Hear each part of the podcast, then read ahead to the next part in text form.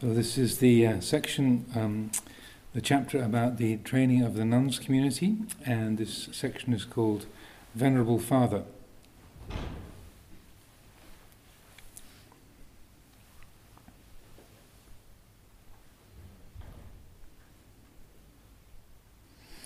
Although Luang was supportive in times of genuine crisis, he was also careful to avoid appearing too easily available when problems arose that he wanted them to learn to deal with themselves.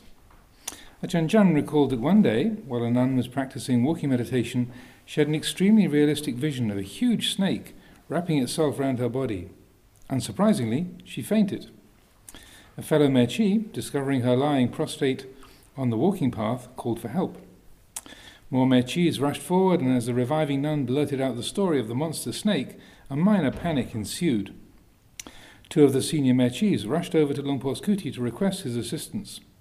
The nun was very distressed. Would he please come and see her straight away?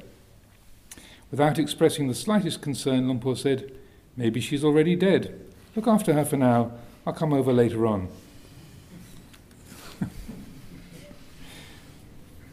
it's a serious amount of cool. Many hours after the incident, when the excitement had died down, he paid a visit. And this next section is called Kindness at a Distance. Luang has seen monasteries consumed by sexual scandals. He was determined to prevent the same thing happening at Wat Pah Pong. The strict segregation of the monks and the mechis he insisted upon was based on his understanding of how the most innocent of relationships could, in an unguarded moment and against all the better judgment of either side, develop into something more serious. His solution was, figuratively, to keep everyone well away from the edge of the cliff. Although the policy of separation meant that the Mechis saw little of and that they would undoubtedly have appreciated seeing more of him, they did not expect it. They had little sense of entitlement, having grown up in a world in which the separation between monks and women, whether lay or, or ordained, was a given. Generally, the only time the Mechis would enter the main area of the monastery was early in the morning, while the monks were on alms round. The Mechis, eyes downcast, would walk through the forest to the kitchen where they would help prepare food. As soon as the meal was over, they would return to the Mechi section. If, for some reason, Mechis should meet a monk on the path, monastic etiquette required them to squat down with hands in anjali and look studiously at the ground until the monk, also studiously looking elsewhere, had passed. The absence of even a hint of sexual scandal at Pah over the years did much to consolidate its good reputation. But newly arrived monks like Ajahn could experience something akin to a culture shock. So this is Luang Por Jun speaking. When I first came to live at Pah I didn't know the customs and conventions. I passed a group of Mechis and greeted them loudly, Hello there, what are you all up to? The Mechis looked very shocked and rushed off into the forest.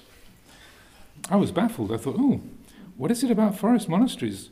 The monks and novices ignore you, even the Mechis won't speak to you. Somebody must have told Luang Por that the new monk was doing a lot of improper things, like talking to Mechis. The next day he explained things to me, and so after that I understood the way that things were done. As time went on, a number of Wat Pah Pong branch monasteries opened Mechi sections, and these were run on the same principles as the one at Wat Pah Pong although much smaller monasteries usually required some relaxation of the segregation policy. To guard against the risk of any impropriety, a Sangha regulation was subsequently laid down restricting the establishment of Mechi sections to those monasteries in which the abbot had spent at least 20 years in the robes.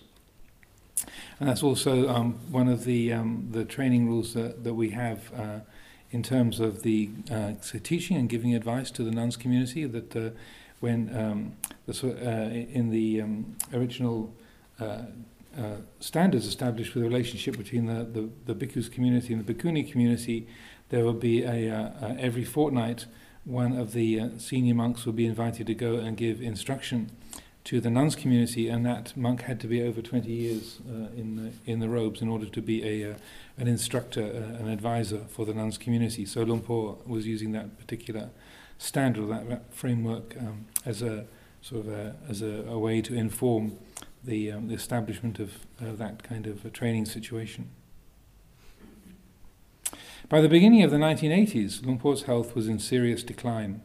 and his visits to the Mechi section became more irregular. With his influence waning, problems in the Mechi community began to increase. Some of the Mechis felt an, a sense of loss and concern for the future. On one occasion, shortly before his illness, he explained to them. So this is Lumpur speaking here. I stay aloof from everyone, aloof from all the Mechis who come to live here. Everyone is free to speak to me, but I don't speak to everyone. Even so, I feel an inner accord with all of you. It's called Dhammic love. It's not a worldly type of love where you have to keep saying nice things to each other all the time, but one in which any problems that arise are discussed in an appropriate way. There are some of you here that I've never spoken to at all. Don't think it's because you're mechis. These days the monastery is very large. There are monks and novices that I've never spoken to individually. It's difficult for one person to oversee such a big community. That's why, as far as possible, it's important that everyone takes responsibility for themselves and their practice. So uh, uh, that was uh, very much the same from the, the monk side as well. That um, uh, as things uh, sort of uh, developed, by the time that Lumpur's health had really caved in, I think there was about 60 or 70 branch monasteries by that time. So there were there were you know, many many people who were encountering the, the teaching. They would maybe be um, up with uh, Lumpur Kun in the Chiang Rai area, or in the central Thailand with uh, Ajahn um, uh, uh, Wat Khao at um, uh, Ajahn Chai's monastery, and they would maybe have never even been to Ubon province, and so they would have come into the community, faith had arisen, and they'd, they'd taken taken the robes. And you know, Luang Por Chah was a sort of fabled figure off in the uh, in the, the main monastery in Ubon, so that there was more and more people that were coming into the community that had never actually had that that personal contact with him. But I feel like also what he's expressing here is very is very accurate, um, and uh, it's a, a uh, I think a, a good way of describing that quality. So some earlier today, someone was asking me, you know, do you uh, do you get lonely? And I said no. And they said, you know, don't don't you miss uh, don't you miss your friends or your your kind of uh, your peers in the in the monastery? I said no. I mean, if uh, Ajahn Sumedho or Ajahn Sucitto, Ajahn Pasanno are around, I enjoy their company. But if they're not around, I, I don't miss them. I don't. I, if I don't, if they're not here, I don't think of them. and uh, and so in, and said, well, you know, he's your Ajahn. You know, people say, sure, don't you? You must miss Luang Por Chah. You must miss Ajahn Sumedho. I said, no. and you can see that. Well, it's really disrespectful. Said, well, no, it's not disrespectful. It's just I don't miss anybody. that the, uh, you're relating to people in on a different kind of um, mode. There isn't that sense of, of a dependency or a possessiveness. So that, um, uh, and I'm, I'm quite happy to say that, recorded, and I've said it to, to uh, numerous, also to you know, my other friends. I'm sure, I know that Luang Por Sumedho would be delighted to know that I don't miss him when he's not around.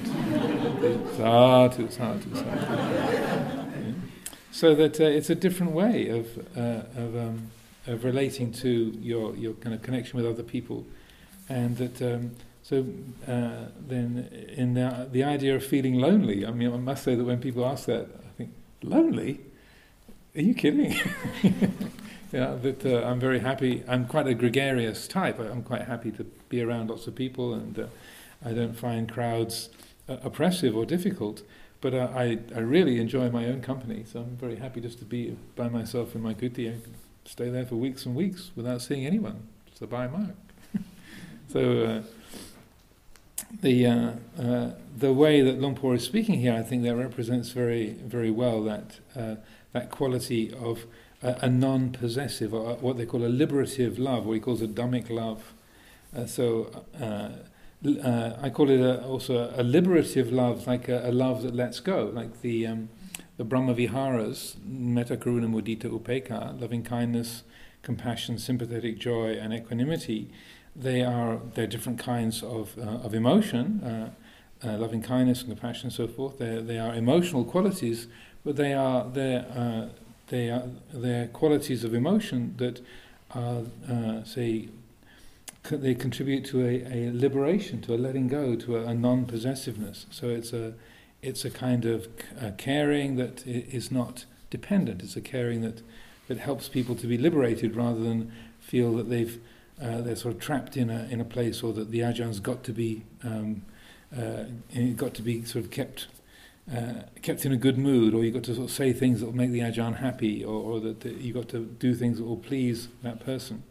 But one of the, quali- the qualities of Luang Por Chah was, and I've mentioned many, many times, being around him was that he absolutely didn't need people to, to like him or to approve of him. He didn't need that sort of affirmation. And if people tried to flatter him uh, or to say, you know, oh Luang Por, you're so wise, you're so wonderful, you're the, you're the greatest Ajahn in Thailand, they would usually get a very blunt uh, response. Of, uh, he'd make some kind of wisecrack and just sort of um, uh, or um, hand that back to the person uh, um, uh, and just not receive that, not, not accept that, or not feed that in any way. He didn't need to be flattered or um, or or as a uh, sense uh, approved of, but he always came from that place of uh, of clarity, and so he was incredibly caring, extraordinarily generous with his time. Uh, he would after the meal time he would receive, which in in Thailand the meal offering is usually about eight or eight thirty in the morning. So from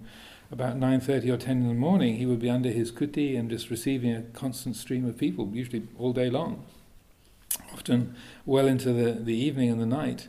So he was, uh, he was completely available for people, but he didn't need to have anyone around. he didn't, he didn't uh, sort of uh, feed upon that sense of c- having company or, or flattery uh, of any, any sort.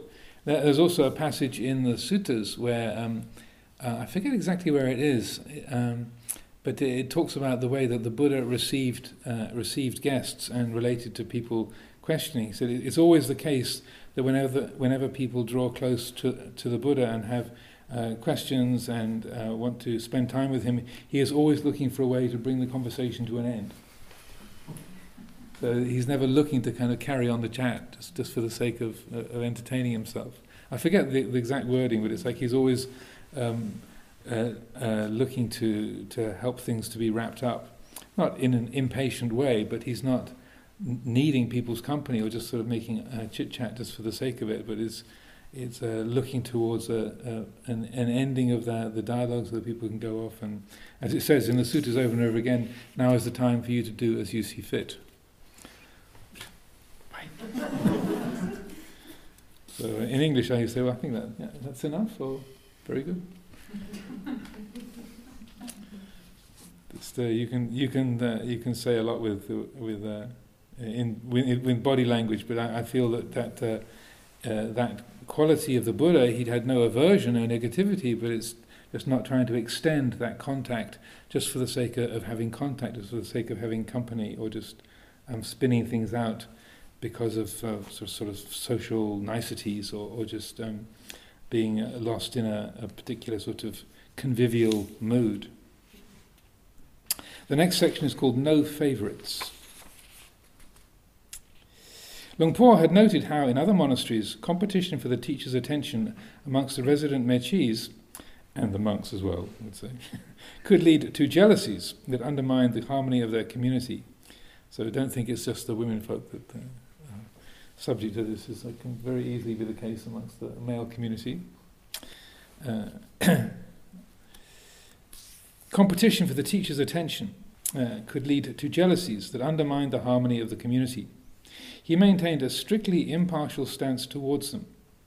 Many of the Mechis were especially impressed by how he refrained from singling out his mother for any special attention or privileges. In the culture in which they lived, the willingness to treat one's mother just as one member of a larger group was seen as an, an unusual achievement. And uh, as a footnote on that says, a notable exception to this came with the elaborate funeral that Luang Por arranged for Mae Pim, his mother, on her death in 1976, which featured many days of merit-making activities dedicated to her. I think they had 99 local uh, local men all uh, took the um, the Anagarika precepts, took the eight precepts and became Anagarikas for the, the period of, of time. He built a whole papier-mâché mountain where the temple at Wat Pah Pong is now. Um, they, they spent weeks and weeks making uh, sort of, uh, they would weave ba- baskets and then covering the baskets with papier-mâché and built them into a whole mountain. And Mae Pim's body was in the coffin in the middle of this mountain and had uh, an entrance and an exit for women visitors, and an entrance and an exit for male visitors, and Mae Pim's coffin in the middle. And so they, they created this whole papier-mâché sort of mountain in the middle of the monastery with, with the kind of forests and caves and tigers and yogis and rishis sitting in the caves and whatnot. And and then uh, when it was the um, the time, uh, and maybe he, we'll talk about her funeral uh, later on, but uh, the um, when it was time for her funeral, he um, uh, they uh, they they lit the fire and the whole the whole mountain burnt, and um, with Mae Pim's body at the center. So that was also one of the um, big Sangha projects. And then the temple, the the, the Uposatha hall, was built right on top of the spot where Mae Pim's body was cremated. That's where that's where the uh, the kind of the main Wat Pah Pong Uposatha hall, the main temple, is, is right where she uh, she had her mountain. This impartiality was not a blanket indifference. On the contrary, as Mechi Bunyu recalled, Luang showed a, a, consistent concern for the welfare of every one of the Mechis. This is Mechi Bunyu speaking. The monastery was still quite unknown then, and not many people came to offer food. Usually, the only fruit we'd have would be the small amount that came from the Mechi's garden. One day, a group of lay people came to help with a work project. One of them planted a pineapple shoot near the kitchen, and it grew up into a pineapple. And very big it was, too like the ones that nowadays they bring up from the southeast. Pineapples were rare then. Every day when we went to the kitchen, we'd look at the pineapple and be thinking how big it was becoming, and wondering what Lumpur would have done with it when it was ripe. All of us were looking forward to taste it because we'd never eaten a pineapple before in our lives. Then one day the pineapple disappeared. oh no, I wailed in my mind. Where's it gone? Mechi Bunyu found out the next morning. The pineapple had appeared in the kitchen, neatly cut into fifteen equal pieces, one for each of the eight monks and seven mechis in the monastery. Luang Por was not idealistic about sense restraint. For monastics training themselves to detach from sense pleasures, enjoyment outlives indulgence and is supplanted by equanimity through insight, not by acts of will.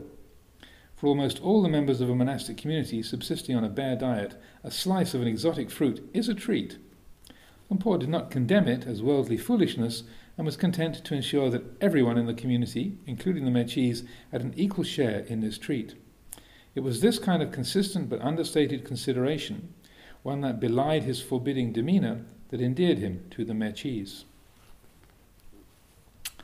Luang Por's concern for the Mechis was clearly apparent to the monks, not least through his regular exhortations on the fair distribution of food and he would remind them always to bear in mind the hard work and sacrifice of the Mechis that made possible the meals that they ate, and to make sure that there was always sufficient food sent back to the kitchen. He said that it would be very bad karma if they took too, if they took so much that those who had prepared the food went without. So that there's one supply of food that would come over to the monks first. The monks would uh, would hand out the food uh, for themselves, and the rest would go back to be shared by the nuns' community.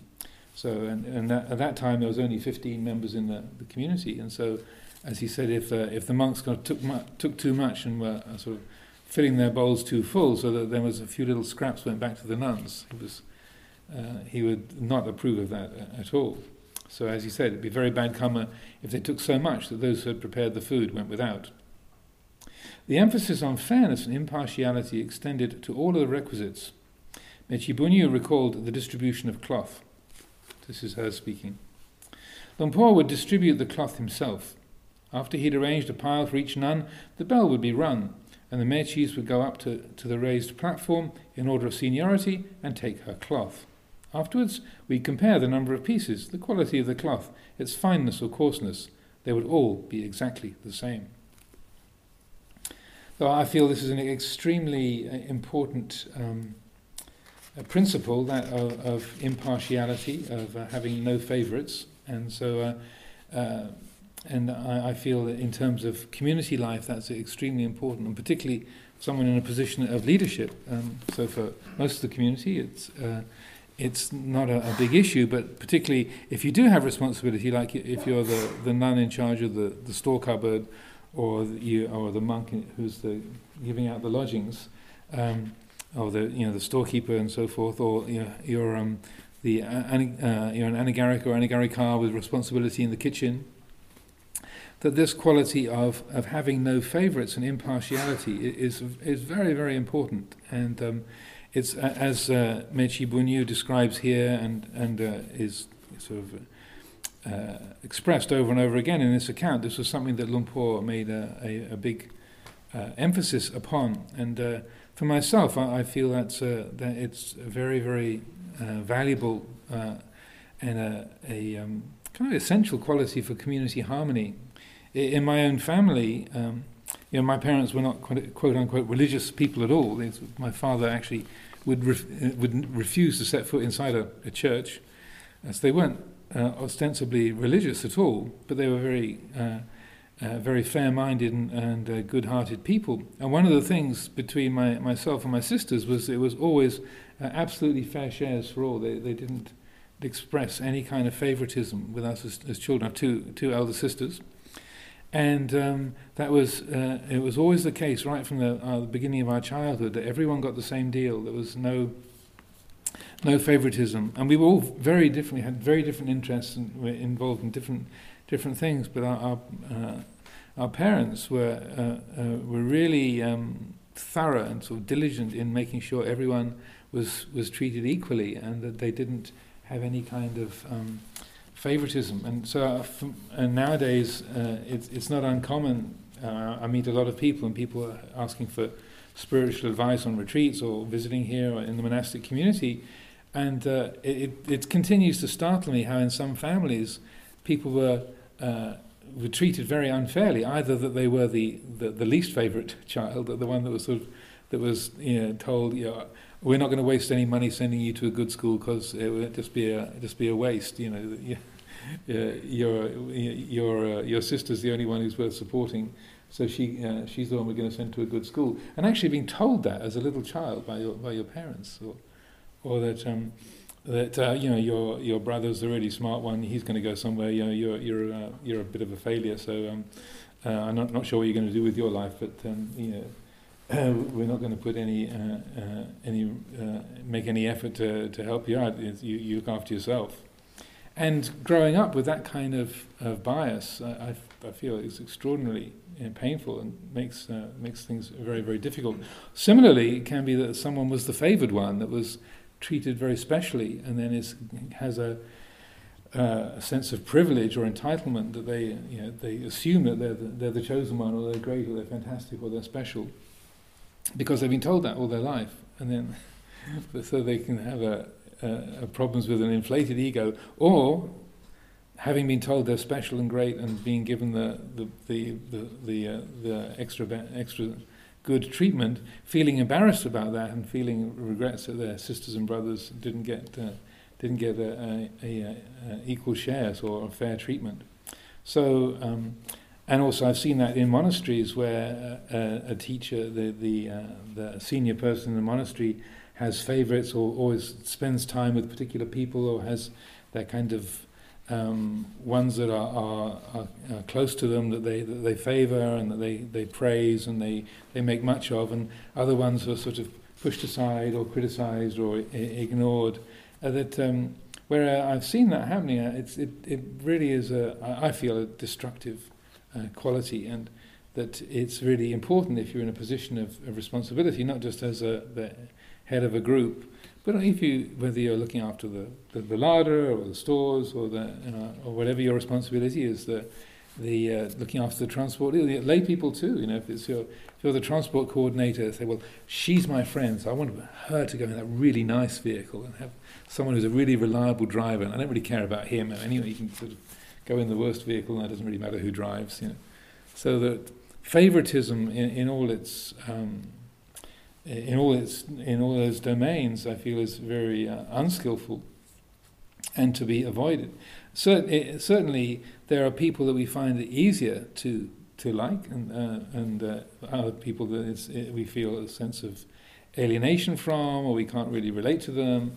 But um, uh, Luang Por is an extremely good example that he was uh, completely fair and, and equal. That, uh, and sometimes there were people in the monastery who were, um, uh, you know, very um, chaotic characters. That the monks who who really misbehaved themselves or who were uh, always getting into arguments with other people and and um, you know, Lumpur would uh, uh, would treat the, the both the people who were difficult and the people who were who the the uh, the recipients of that difficulty. He'd he he would deal with the situation and work with with uh, the um, say inappropriate behaviour of someone who'd been a storekeeper and then be giving out all of the all of the, the, the good quality cloth to their friends and, and denying the the uh, the the good cloth to other people they didn't they didn't like or didn't didn't get along with.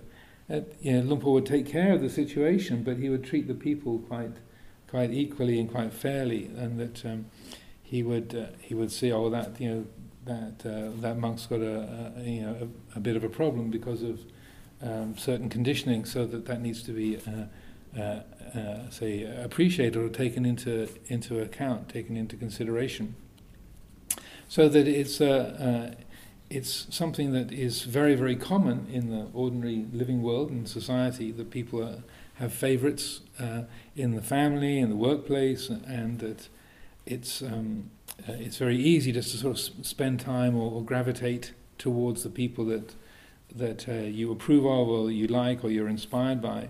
But uh, in terms of, of community life, the Sangha is a, a unified assembly, and that the, the kind of um, spirit of, of that uh, unity, unification, I feel is, is very much supported by the sense of, of having no favourites and uh, not, gi- not giving people preferential treatment, and that um, uh, so I do my I do my best to to sustain that, and um, so that you know sometimes people do a, a, a, a good job, sometimes they don't do a good job. You know, so that oftentimes Lumpur Cha would take as his attendant the, the the monks who are the most incompetent, the ones who are almost guaranteed to kind of destroy his robes when they washed them, or or that would always kind of break the broom handle when they were trying to clean his kuti, or that they never quite got washed his washed his bowl in a in a uh, in a, in, a, an efficient way.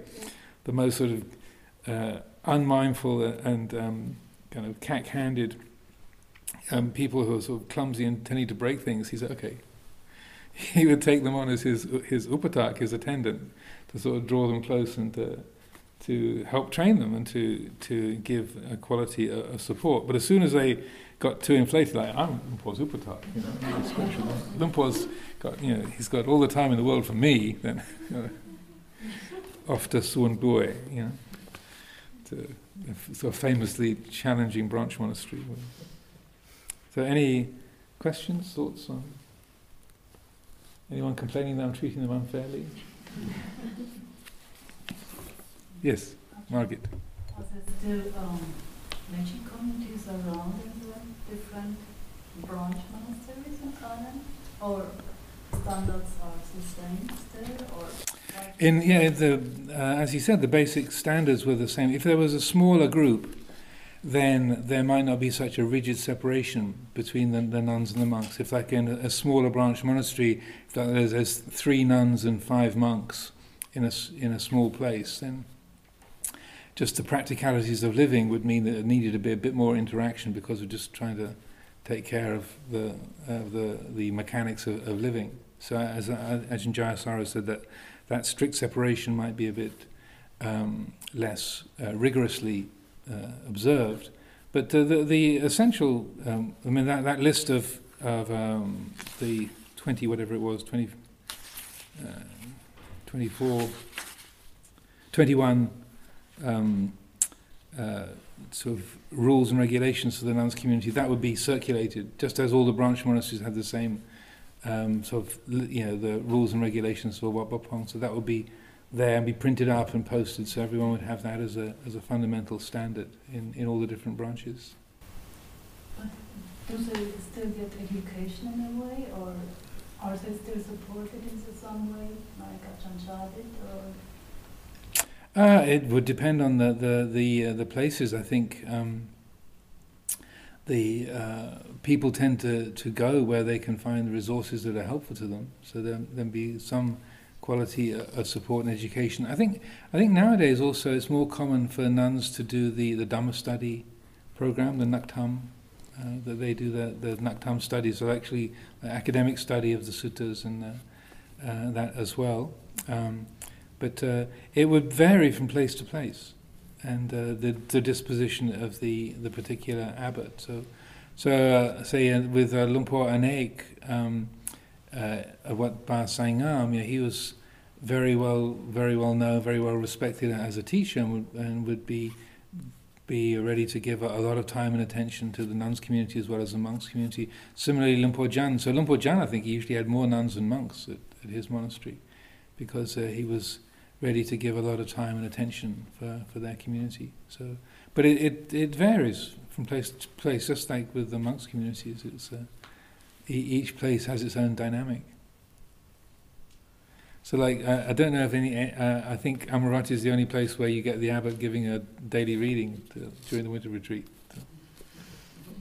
So, you know, so that uh, it's every place has its own sort of setup, its own dynamic, and its own. And people are drawn. They, they the the the the, um, the the kind of tone or the quality, the atmosphere of a place is often uh, what attracts people, or the geography of it. It's a cooler place, or it's a warmer place, or they don't like to be around so many people, so they want to be in a place with a much smaller number. So there's a lot of different factors that draw people to a particular place, and so the the the, the aspect of, of instruction or, or sort of Dhamma teaching might be is just one part of that, really. John, I thought you did some reading in Abhayagiri. Yes. Yeah. I don't know if they still do. Uh, when, when was it? Like winter retreat? Winter retreat, yeah. So uh, Ajahn Pasanno and I would take it in turns. So I do two weeks, and uh, and then he would do two weeks, and we salapkan. We'd trade off through the over the three months. The, same book. Uh, yeah, we would be yeah. So we would be using the same text. But uh, um, and then we would just discuss with each other what do you think would be good for a winter retreat reading. We'd sort of figure something out between the two of us, and then we do two weeks on, two weeks off, each of us. I don't know if they still do, but uh, yes, Noriko. Um, I.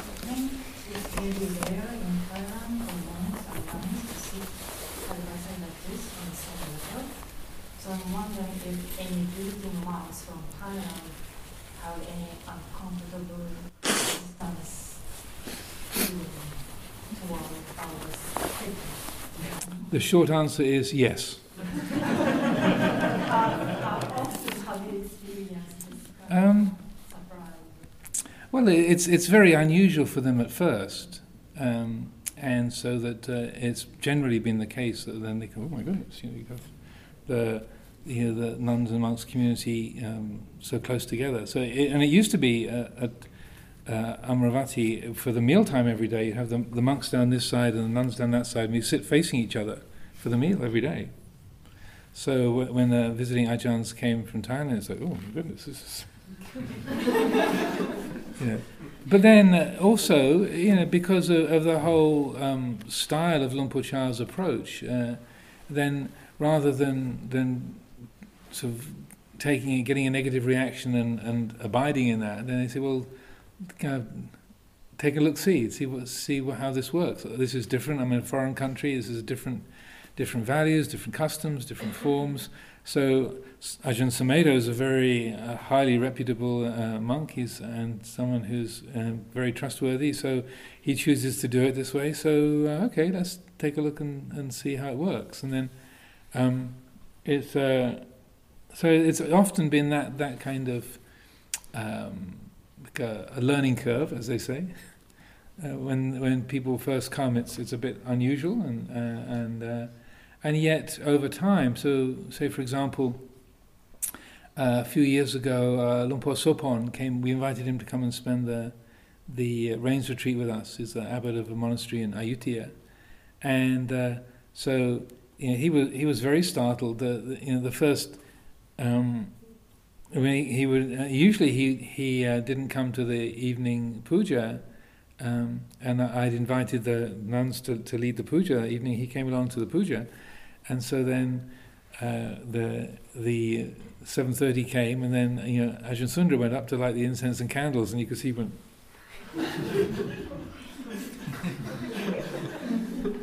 it was a first. you know, but uh, also he could he had the, the kind of mindfulness and wisdom to recognize. Obviously, this is a, this is what happens here. This is a normal thing here, um, and so he'd been along to the puja once or twice before, so he'd seen uh, been he'd seen me go up and light the candles and incense and such like. So. Um, uh, so it was a bit of a, a, a, a bit of a shock and a bit startling uh, early on in in the Vasa when he saw that for the first time. But then again, just just like with um, Lumpur Jan came and spent a year here, and he saw how we did things, and okay, well, it's a bit different, but oh, yeah, things seem to, to work very well, and that and asking. Then they uh, ask him, "Do you have any problems with the nuns and the monks falling in love with each other?" And he said, "No." it's a, it's a. Uh, people are very, very highly motivated here, and it doesn't. That's never really been a, a problem. Extremely rare, and um, and so uh, uh, in the West, this um, sharing of duties and responsibilities and and uh, leadership of things is much more ordinary to do it this way. And so then uh, over time, uh, then they would get used to it. So that it was interesting with Lumpur Sopon that uh, he at first he was sort of a bit "Hmm, I'm not sure about this. Well, this is all very different, and not just the you know nuns leading the pujas, but other other aspects of uh, of the way we did things. But um, by the uh, by the end of the rains retreat, Ajahn Kongret went with him to a, a, uh, a Thai sangha meeting, like all of the Thai monasteries in Europe gathered together for a meeting. I think it was in Germany. And Lumpur, Lumpur Sopon was he's a very forthright person.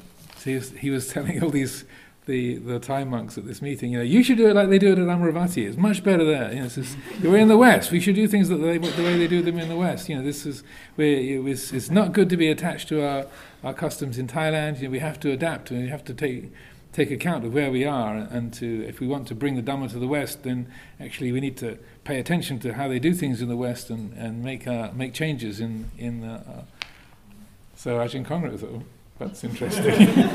so uh, yeah, the Lumpur Sopon, who's you know very uh, conservative and, and uh, you know highly respected member of the Wat community, sort of carrying the torch for the way that we were doing things here within a three month period. So that was uh, that was uh, very uh, very pleasing to hear that, but but also that um, you know it, you know you expect people who've grown up with a whole different format to be. Um, to be kind of um, startled by the way things are done. And it was, and I think for for Lumpur Cha, it was they they said when he first came to to to Britain in 1977, he did a lot of how does this work or what, what what's what's the protocol or, and he'd sometimes ask he says Tomato what's this what's this handshaking thing? What's this the people people stick their hand out. What what is that? Because you know like you know he hadn't seen people shaking hands. You know he he'd never you know, I don't think he'd been to that many in Bangkok when he was a little child growing up. There were not, there weren't the travelling movies. There was no TV, no electricity, so he wouldn't have seen uh, anybody ever shake two people shaking hands before. So he sort of saw that and. What, what is this thing? Is, is that, is that, and then so then Lumpur Sumedho said, well, that's how they kind of make Anjali. They, they, it's always the right hand, the right hand to right hand. That's how they do it. It's not left hand, it's right hand to right hand. Okay, so why do they do that? Well, well, it's the custom of how, how people greet each other. And he wanted to kind of be informed. And the, okay, and so so how do you do it? And have these sort of test runs with uh, how to shake hands, uh, so that he wanted to know. He'd never seen it before. I mean, but he could see, okay, this is something that these people do. So, and it was very touching in um, in uh, Venerable Father Paul Breiter's account of his time as Varapanyo, um, as a disciple of Lumpur Cha and, his recollections of Lumpur Cha's teachings. And when he finally got uh, Lumpur Cha to agree to allowing him to disrobe, which took a long time, a lot of negotiation. And then finally, Lumpur had allowed him to, to disrobe, and he was um, uh, and he was at Wat Pah Nanachat, and he was and uh, the the uh, newly disrobed Paul Breiter sort of in his shirt and trousers, and uh, and he's he paid his uh, paid his respects to, to Lumpur, and, and Lumpur's uh, about to leave to go back to Wat Pah Pong, turned round and stuck his hand out. and then and Paul said, So I am looking at his hand, and he said, it's like, what? He said, Shake hands. Shake hands. You're, you're a Farang, you remember how to do this? Says, we never shook hands. And so it was very, very touching. He kind of uh, adopted the custom. Well, he's a layman now, he's a Farang, okay, they shake hands, okay. And that was uh, very, another good example of sort of Luang Por Chah kind of really uh, um, uh, appreciating where his his disciples were at and sort of ready to. He wasn't happy that Varapanyo had disrobed. He really made him work for it. but when he had done, then he was going to. That was one of his ways of giving his blessing.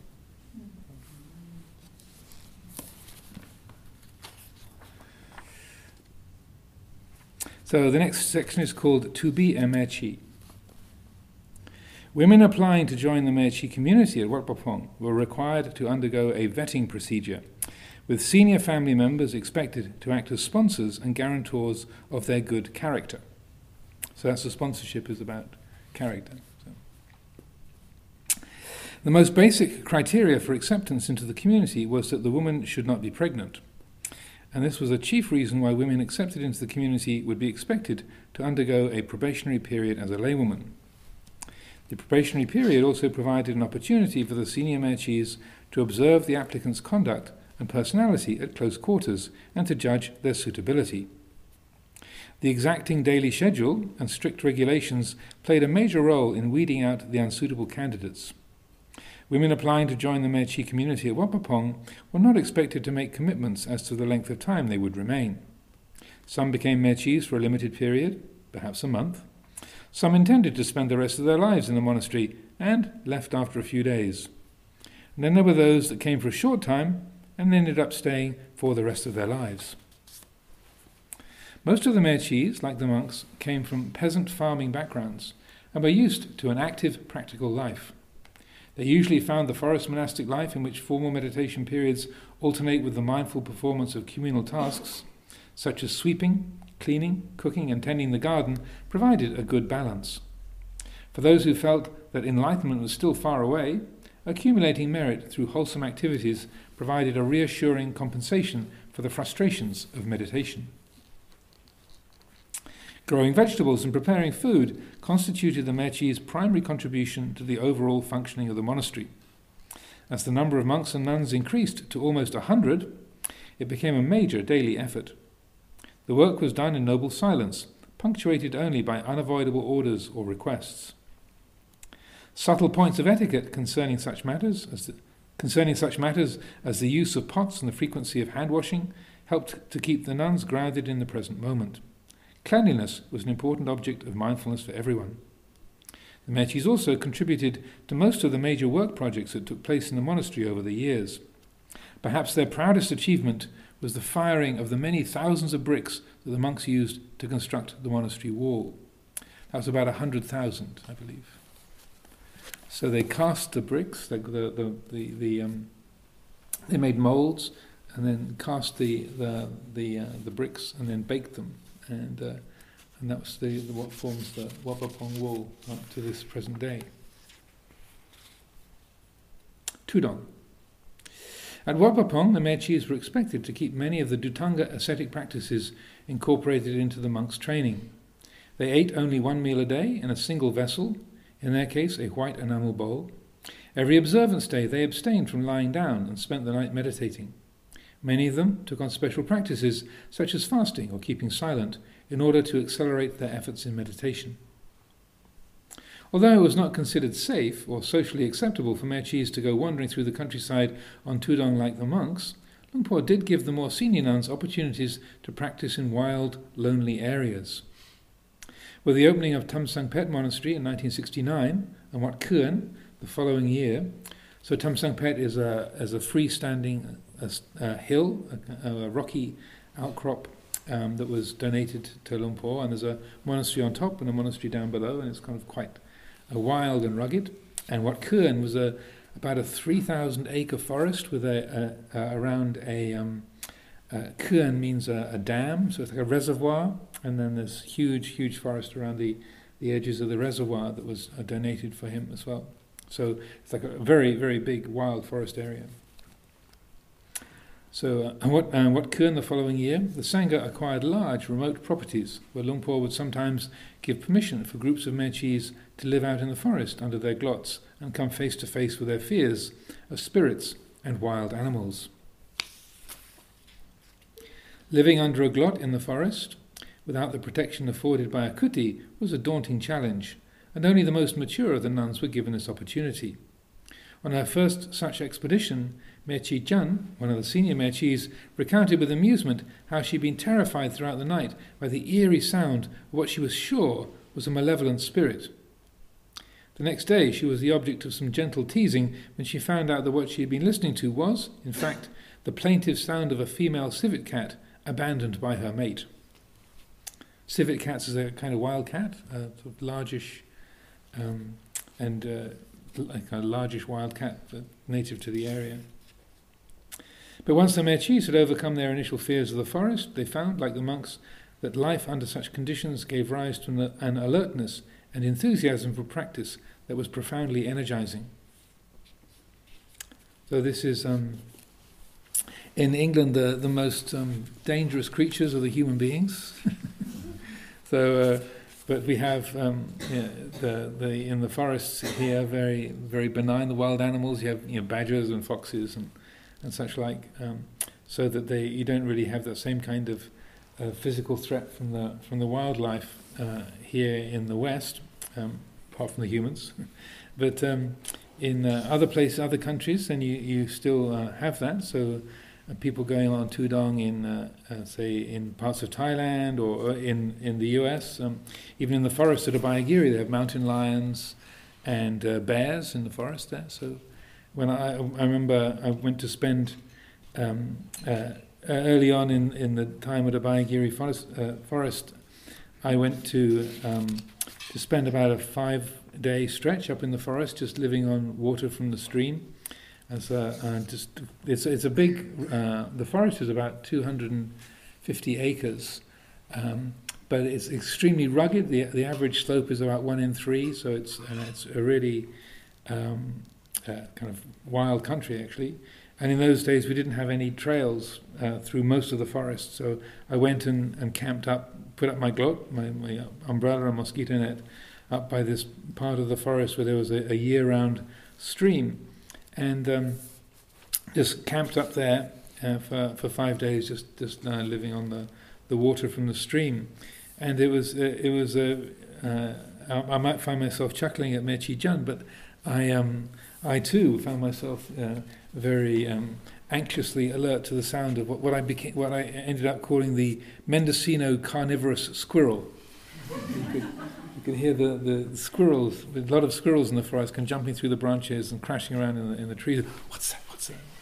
So of course, it, you know, it sounds like a bear or a, a mountain lion, but of course, it, most of the time it was the Mendocino carnivorous squirrel, and uh, uh, there, the, there are bears and, and, mountain lions around, but I, I didn't actually meet uh, any on, uh, on that occasion.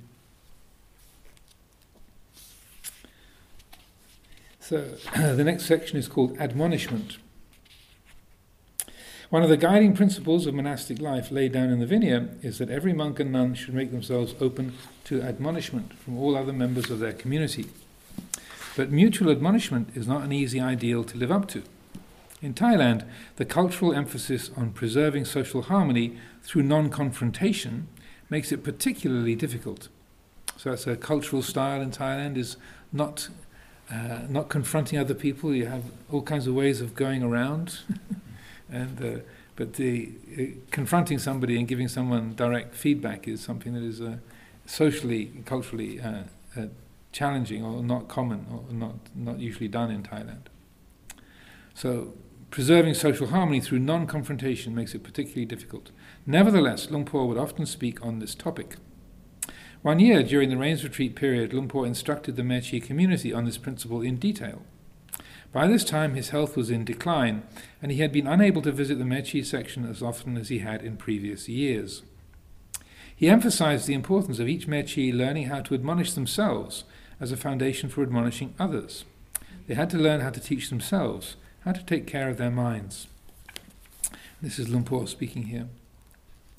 Before admonishing anyone else, you should admonish yourself. Why? Because if you don't, and that person doesn't accept your admonishment, then you may lose your temper. You have to put yourself in a good frame of mind first. Then, if she scolds you or abuses you, you won't let it affect you. You know you've done the right thing. If it's necessary to admonish someone and they take it well, then that's good. But if they don't, then that's their affair, not yours. If the person you admonished criticizes you, then listen to what they have to say. If she says, You're just jealous of me, ask yourself whether that's true. Investigate it. If it's not, then she's got it wrong, and that's her responsibility. Your practice is to let go, to learn to see everything in terms of Dhamma. Those who received admonishment were to constantly train themselves to be open to the words of others, even if they seemed unfair or inaccurate. Learning how to deal with praise and blame was an essential element of the path to wisdom. Again, this is Lumpur speaking. You need to learn how to take responsibility for your speech and actions. Then, if you act with a good intention and you're accused of acting with an impure intention, you can be at ease because you know your own mind. Sorry, because you know your own mind. And you know for sure that it's not true. The Buddha taught us to have mindfulness at all times. When you're going to say something, do you have a good intention? What's the purpose of your words? You have to be aware of your actions. Then, when someone says you spoke improperly, you don't get upset because you considered well before speaking those words. You know your intention was good, and the person who said you did wrong is mistaken. You are at ease. Are you as good as they say? You have to know yourself. Don't believe anyone else. Watch out. They say you're bad. That's someone's words. They say you're good, and it's just words. It's not who you are. Only you, only you know that. We come here to let go. If someone gives you an admonishment, then receive it with a sadhu, glad that you're getting it for free. Whether you're in the right or the wrong, listen. It's through listening that wisdom can arise. He illustrated his advice with his own interpretation of a Zen training method. This was uh, after he came to the, the West for the first time. He met a, a Zen monk uh, or Zen priest in, in London, and so um, uh, that was uh, part of his education in the Zen tradition. And also, Ajahn Buddhadasa had translated a couple of, of uh, uh, Zen books, the um, Zen teaching of of Huangpo and also the teachings of Rinzai, I think, into Thai language. So Luang Por Chah had actually, oh no, the, the Sutra of Huineng and the and the um, the Zen teaching of Huangpo were are both translated by Ajahn Buddhadasa into Thai. So again, this is Luang speaking. The Zen masters teach their students to reduce their conceit and views. There's not much study involved. If, a, if students start to nod while they're sitting in meditation, the teacher hits them on the head with a long stick. The student says, Thank you, sir, for being so kind as to hit me on the head with your stick. It reminded me of what I'm supposed to be doing. Thank you, sir. Can all of you Mechis living here thank each other for admonition? Give it a try. It takes wisdom. If any of you get drowsy during meditation, then have Mechi Kamfa hit you on the head with a stick. And then say, Thank you. Could you do it?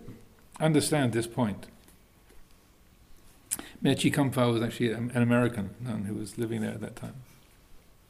The Mechis were to see how valuable it was to receive admonishment and how fortunate they were to be in a situation where they could receive it. And, uh, uh, Lumpur is speaking again. All of you have an advantage over me. I invite you to admonish me if I do something wrong, but it's difficult for you. Nobody does it because I'm the teacher and you don't dare to. That's why practice as a senior monk is so hard. Sometimes the teacher does something wrong and everyone just lets him carry on doing it without him realizing it's wrong. It's difficult for a teacher to find someone to teach him, but all of you are lucky. If you do something wrong, somebody tells you straight away. It's a really good thing. Don't think negatively about it. Try to see that practice is exactly about things like this. If you let go, if you put something down, it comes to a halt. It's no longer heavy, it's the attachment that is heavy. There's also a passage in the the suttas where the, the Buddha said, um, if you were offered a choice between being given a, a, pile of uh, a pile of gold or being uh, offered admonishment, you should accept the you should accept the admonishment. It's far more valuable to you than the pile of gold. So that uh, the um, so it comes across in exactly the, the same spirit. Yes. We created to have the sticks in the temple. it's just like one for the one, one for the night, for the sake of. Be careful what you ask for.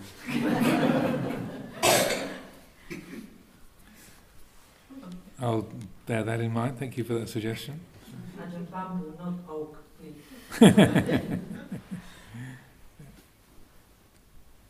the questions, thoughts, reflections? When the, um, when the Sudra first started, the, the Western nuns, were they allowed to go too long? Right, and one they couldn't leave monastery grounds if if they were alone and things like that. Um, well, the they the they went tudong from Chithurst to Amaravati But as a group. as a group. Yeah, um, n- never alone, but um, I think um, from fairly early on there was. I remember. Uh, was groups of nuns going on Tudong, usually uh, uh, in a group of three, uh, groups of three. Um, but the um, that was probably within the first after that uh, initial walk from Chithurst to here.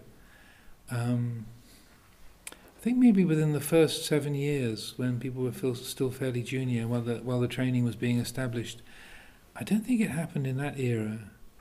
But uh, um, so, say from from uh, uh, the the Siladhara community began in '83, so up to about 1990. So probably about 1990 was when people first started going out, and uh, I remember Ajahn Siripanya went uh, to Ireland. She was on a tudong in Ireland with uh, with Sister Jitindriya and I think maybe Sister Tania. Was, that was around then, like 90 or 91, that they went. So it was in, the, but in those first first few years, uh, I don't think there was any any tudong. But um, uh, yeah, certainly, the, yeah, and around there's there's been times where they're either organised tudong or also going out without having any kind of fixed plan, fixed route, and that, that's also been done. So, it, um, so I, I certainly would support it, but um, uh, it's finding the time and the the uh, the opportunity. But uh, I feel it's it's a very good training, uh, particularly if you haven't got it uh, arranged as to who you're going to meet up with or where you're going to where you're going to uh, find food or where you're going to sleep or find a camping place or a water supply. Those are all very good, uh, say, challenges. I mean, we don't have tigers and elephants and, and such like, but um, the general uh, rigors of, of living, um, they, uh, the demands of the of the body and you know, sh- food and shelter and water is a, is always a, a question. So uh, it's very. Um, I feel it's a very, very worthwhile practice. Will Abhayagiri or Temple Forest have a nuns community in the future? Do you know? Uh, both of them have declared that they won't. No. Um, what's the reason? You have to ask them.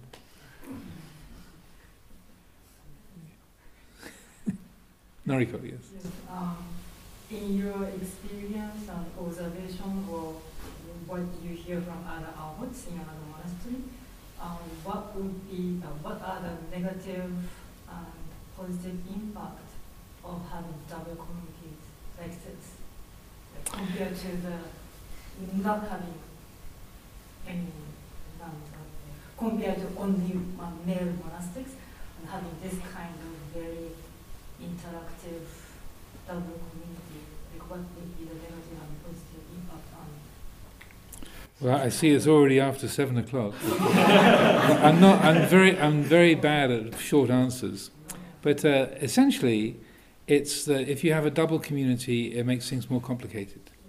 Just the, the logistics of living together, um, both just the mechanics of having separate living places and separate sets of amenities is part of it. Uh, also, the responsibility for um, the uh, having a double community that uh, makes more complications. So, um, for myself, that the advantages I feel um, I've spent virtually you know all my monastic life in monasteries with nuns around. Even when I lived at, at Abhayagiri, that, that a lot of the time from uh, Abhayagiri opened in 1996, and then I think uh, uh, Ajahn Jitindriya, uh, Ajahn spent time there, Ajahn Sundara, uh, Ajahn Thanasanti was there um, up, for four or five years, and then um, there was a, um, a, few years when there weren't any nuns there. But anyway, most of my monastic life I've lived in places with a, a women's community. So for me, it's always kind of normal, and I feel that the um, uh, the the sense of of um, a women's and a men's community uh, operating together. It's also a, a, a good example for the uh, the world and the lay community that you don't have to have uh, a, a, um, a kind of um, an isolated form, but you can have a, a living situation where human beings, whether they happen to have uh, happen to be female or male, can can live together harmoniously and have the attention focused on spiritual qualities. So it just, it, to me, it seems a bit more of a well-rounded and, and balanced living situation. So, and I've always been comfortable with it. Also, I grew up in a house full of women, so uh, two sisters and my mother. My father was usually traveling in a way, so I, I grew up. Um, personally, I've, uh, it's always been kind of easy and ordinary for me to live with uh, women's company.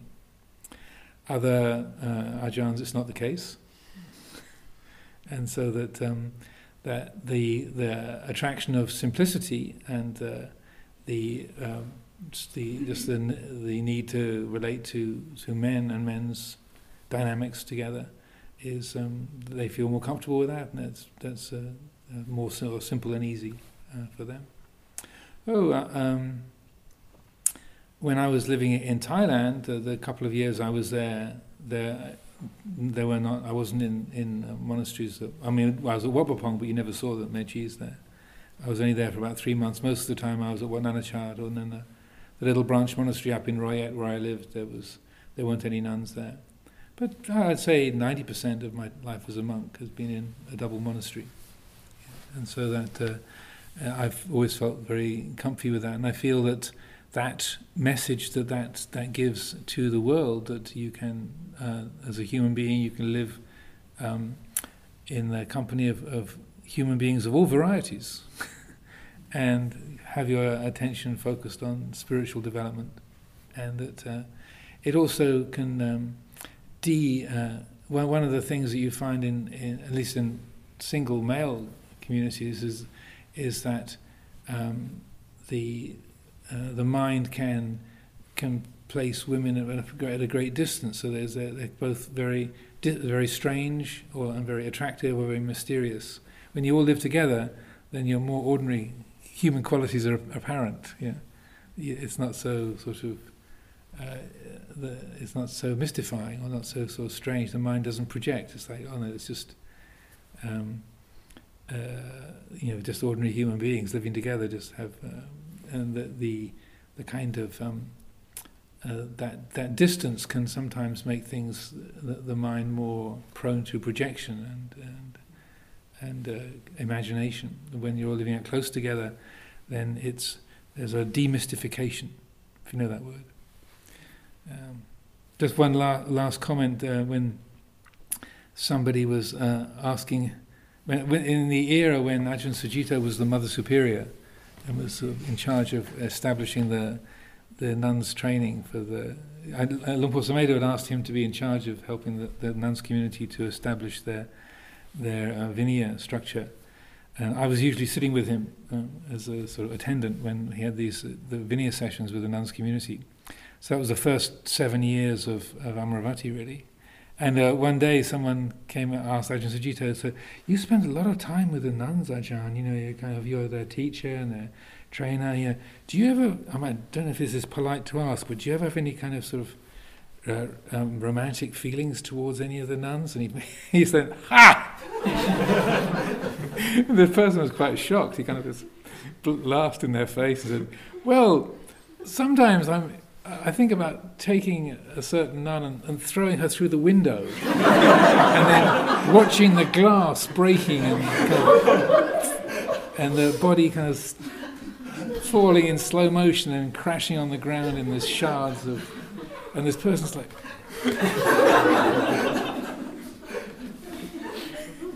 well, they asked, you know, but then he kind of realised he was getting a bit too imaginative with this sort of homicidal urges. And he said, in short, it's not a problem.